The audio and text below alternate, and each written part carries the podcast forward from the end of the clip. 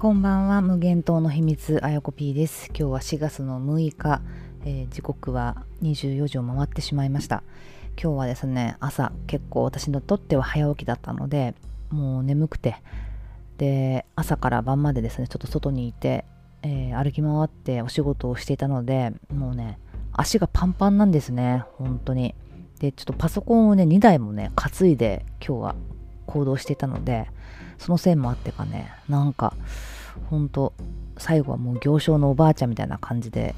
腰曲げながら帰ったんですけど、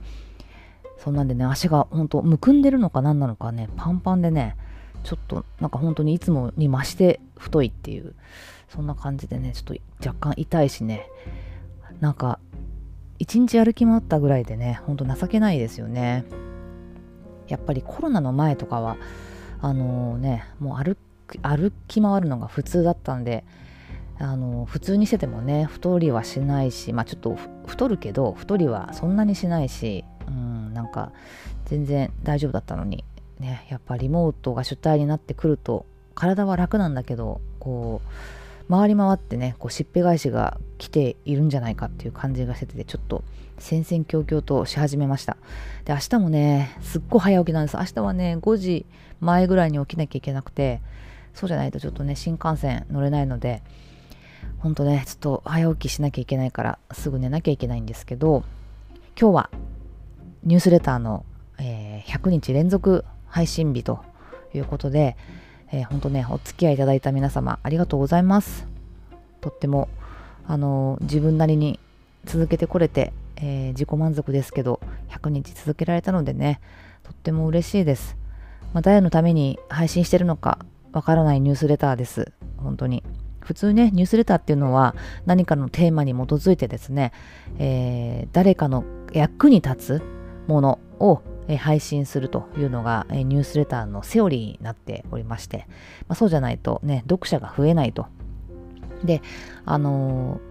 もちろんね有料でこう配信してる人とかもね海外とかにはいたりするので、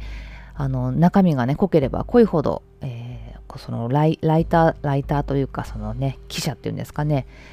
記者さんがこう価値のある記事をね届けるこうビジネスになるっていうことで、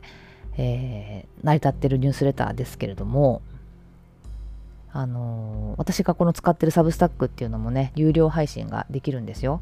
で人気のある、ね、ライターさんとかはちゃんと有料配信でしっかりと、海外なんかではちゃんと生計を立てているっていうことなんで、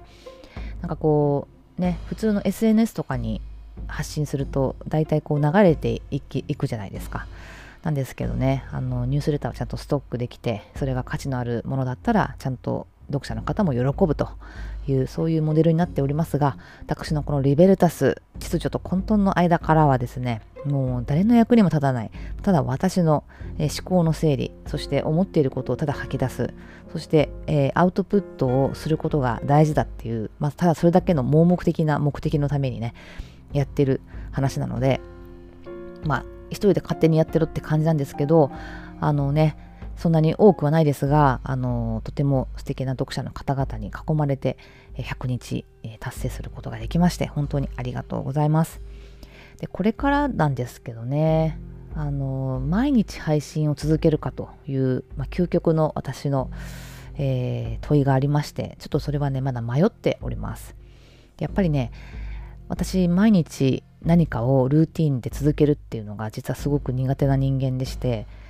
なので、チャレンジしてみたっていうのもあるんですけど、できないことはなかった、それが分かったのはすごく素晴らしいけれども、とにかく毎日が睡眠不足の連続ということで、ちょっとね健康被害にも、影響するんじゃないかというね深刻な問題を抱えつつあります。なので、ほんとねこのアウトプットすごく大事で、私ねだからもやもやしてることをこのニュースレターに全て毎日吐き出してきたので、すごくね日々がね軽やかなんですよね。もちろんなんか解決しない悩みとか課題とかいっぱいあるんですけど、やっぱりアウトプットするとすごいスッキリするので、毎日続けたい、そして毎日一応人に読んでもらえる最低限のレベルの文章にするということで、何かが私の糧になっているというのがあるので、続けたいんですよ。続けたいんですけど、ちょっとこのね時間がかかりすぎる問題をどうしたものかという感じですね。せめてね1時間ぐらいで書き上げたいんですけどね、ネタを今日どうしようかなって考え始めて、こんばんはってまず書いて、最後の、自分のなんかリンク先とかをコピペするまでに平均2時間かかってるんですよ。でそんな2時間もかけるような文章じゃないでしょって思いますでしょ皆さんね、思いますよね。なんですけどね、なんかやっぱりねかかっちゃうんだよね。でもねもっと短く書けるとも思うし、もっと分量もね少なくすべきなのかもしれないです。読みやすくするように少なく分量少なくして、読みやすく、もちろん内容の、レベル感というか濃さはそのままっていうのがねすごく理想的なんですけどね、ちょっとそういうのに今度チャレンジしましょうかね。そうするとね今度はそこの遂行がまた時間かかって、3時間ぐらいになるかもしれませんが、できる限り短めの文章で、短めっつっても今よりも今の3分の2ぐらいの量かな、1回分をにして、濃さはそのままにして、余計なねノイズの文章を省いて、ノイズっていうかそのなんか無駄な接続語とかね、なんかすごい使っちゃう癖があるので、そういうのをなくして読みやすくして、中身のあるものにすると、中身になるって言っても皆さんには役に立たないと思いますが、私にとっては中身のある文章にしていくっていうのをね、やろうかな。今のままだとねジャーナリングに近いんですよね。ジャーナリングって知ってますか皆さん。もやもやするときにですね、とにかく紙に書き出すとすっきりするっていうあれです。モーニングノートなんだっけな、ずっとやりたかったことをやりなさいみたいな本があって、そこにモーニングノートっていう毎日それをね朝書くと人生変わるみたいな、そういうのがあって、それに近いんですよね。誰に読ませようとしてるのかみたいな、そういうね、客観主体性があるだけで、客観者を置いてないっていうのかな。なので、そこら辺をちょっと意識しつつやろうかなと思ってます。このポッドキャストもね、ほんとだらだら喋って内容がないみたいな感じになっちゃうので、ちょっとね、そういうのが面白いポッドキャストもあるんですけど、最近はちょっと、頭が回んないので、つまんないかもしれないし、誰かと喋ってる方がねやっぱり内容がどんどん発展していって面白いっていうのもあるので、誰か呼んだりしてねやろうかな今後は。いやわかんない。でもそんなね真夜中にニュースレター書こうとして、今日はきついからポッドキャストにしようとか言って映してるんで、ポッドキャストにね、なのでねできないかもしれません。はい、なので、今日はこのぐらいで終わりたいと思いますが、本当にとにかく申し上げたいのは、100日間ねお付き合いいただいてありがとうございますということと、これからも続けますので引き続き皆様、ご愛読ご愛聴のほどいただければ大変幸甚に存じます。はい、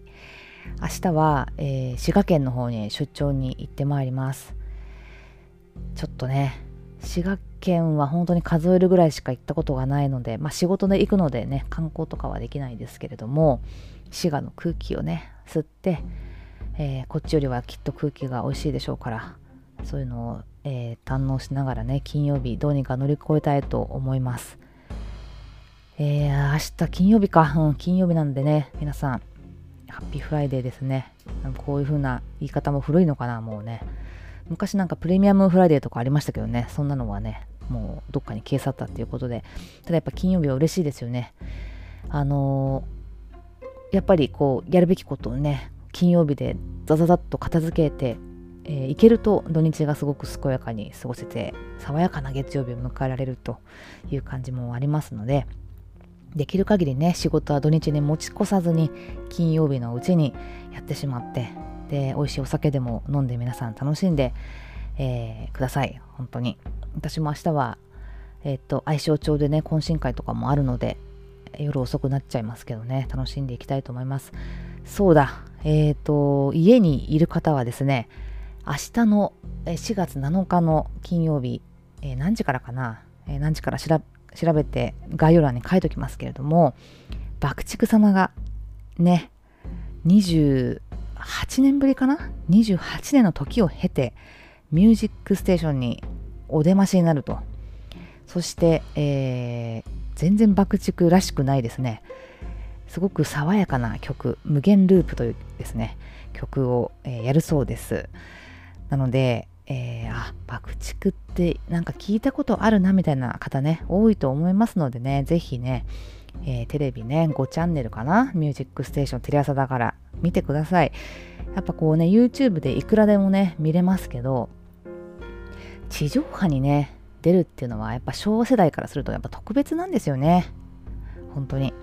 嬉しい。28年間ね、息を潜めて活動していたわけでは彼らはありませんけど、まあ、こうね、一般の皆様のお目に触れるという機会はね、あると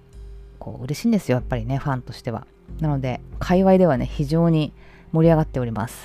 ついにミュージックステーション再び出る時が来たということで、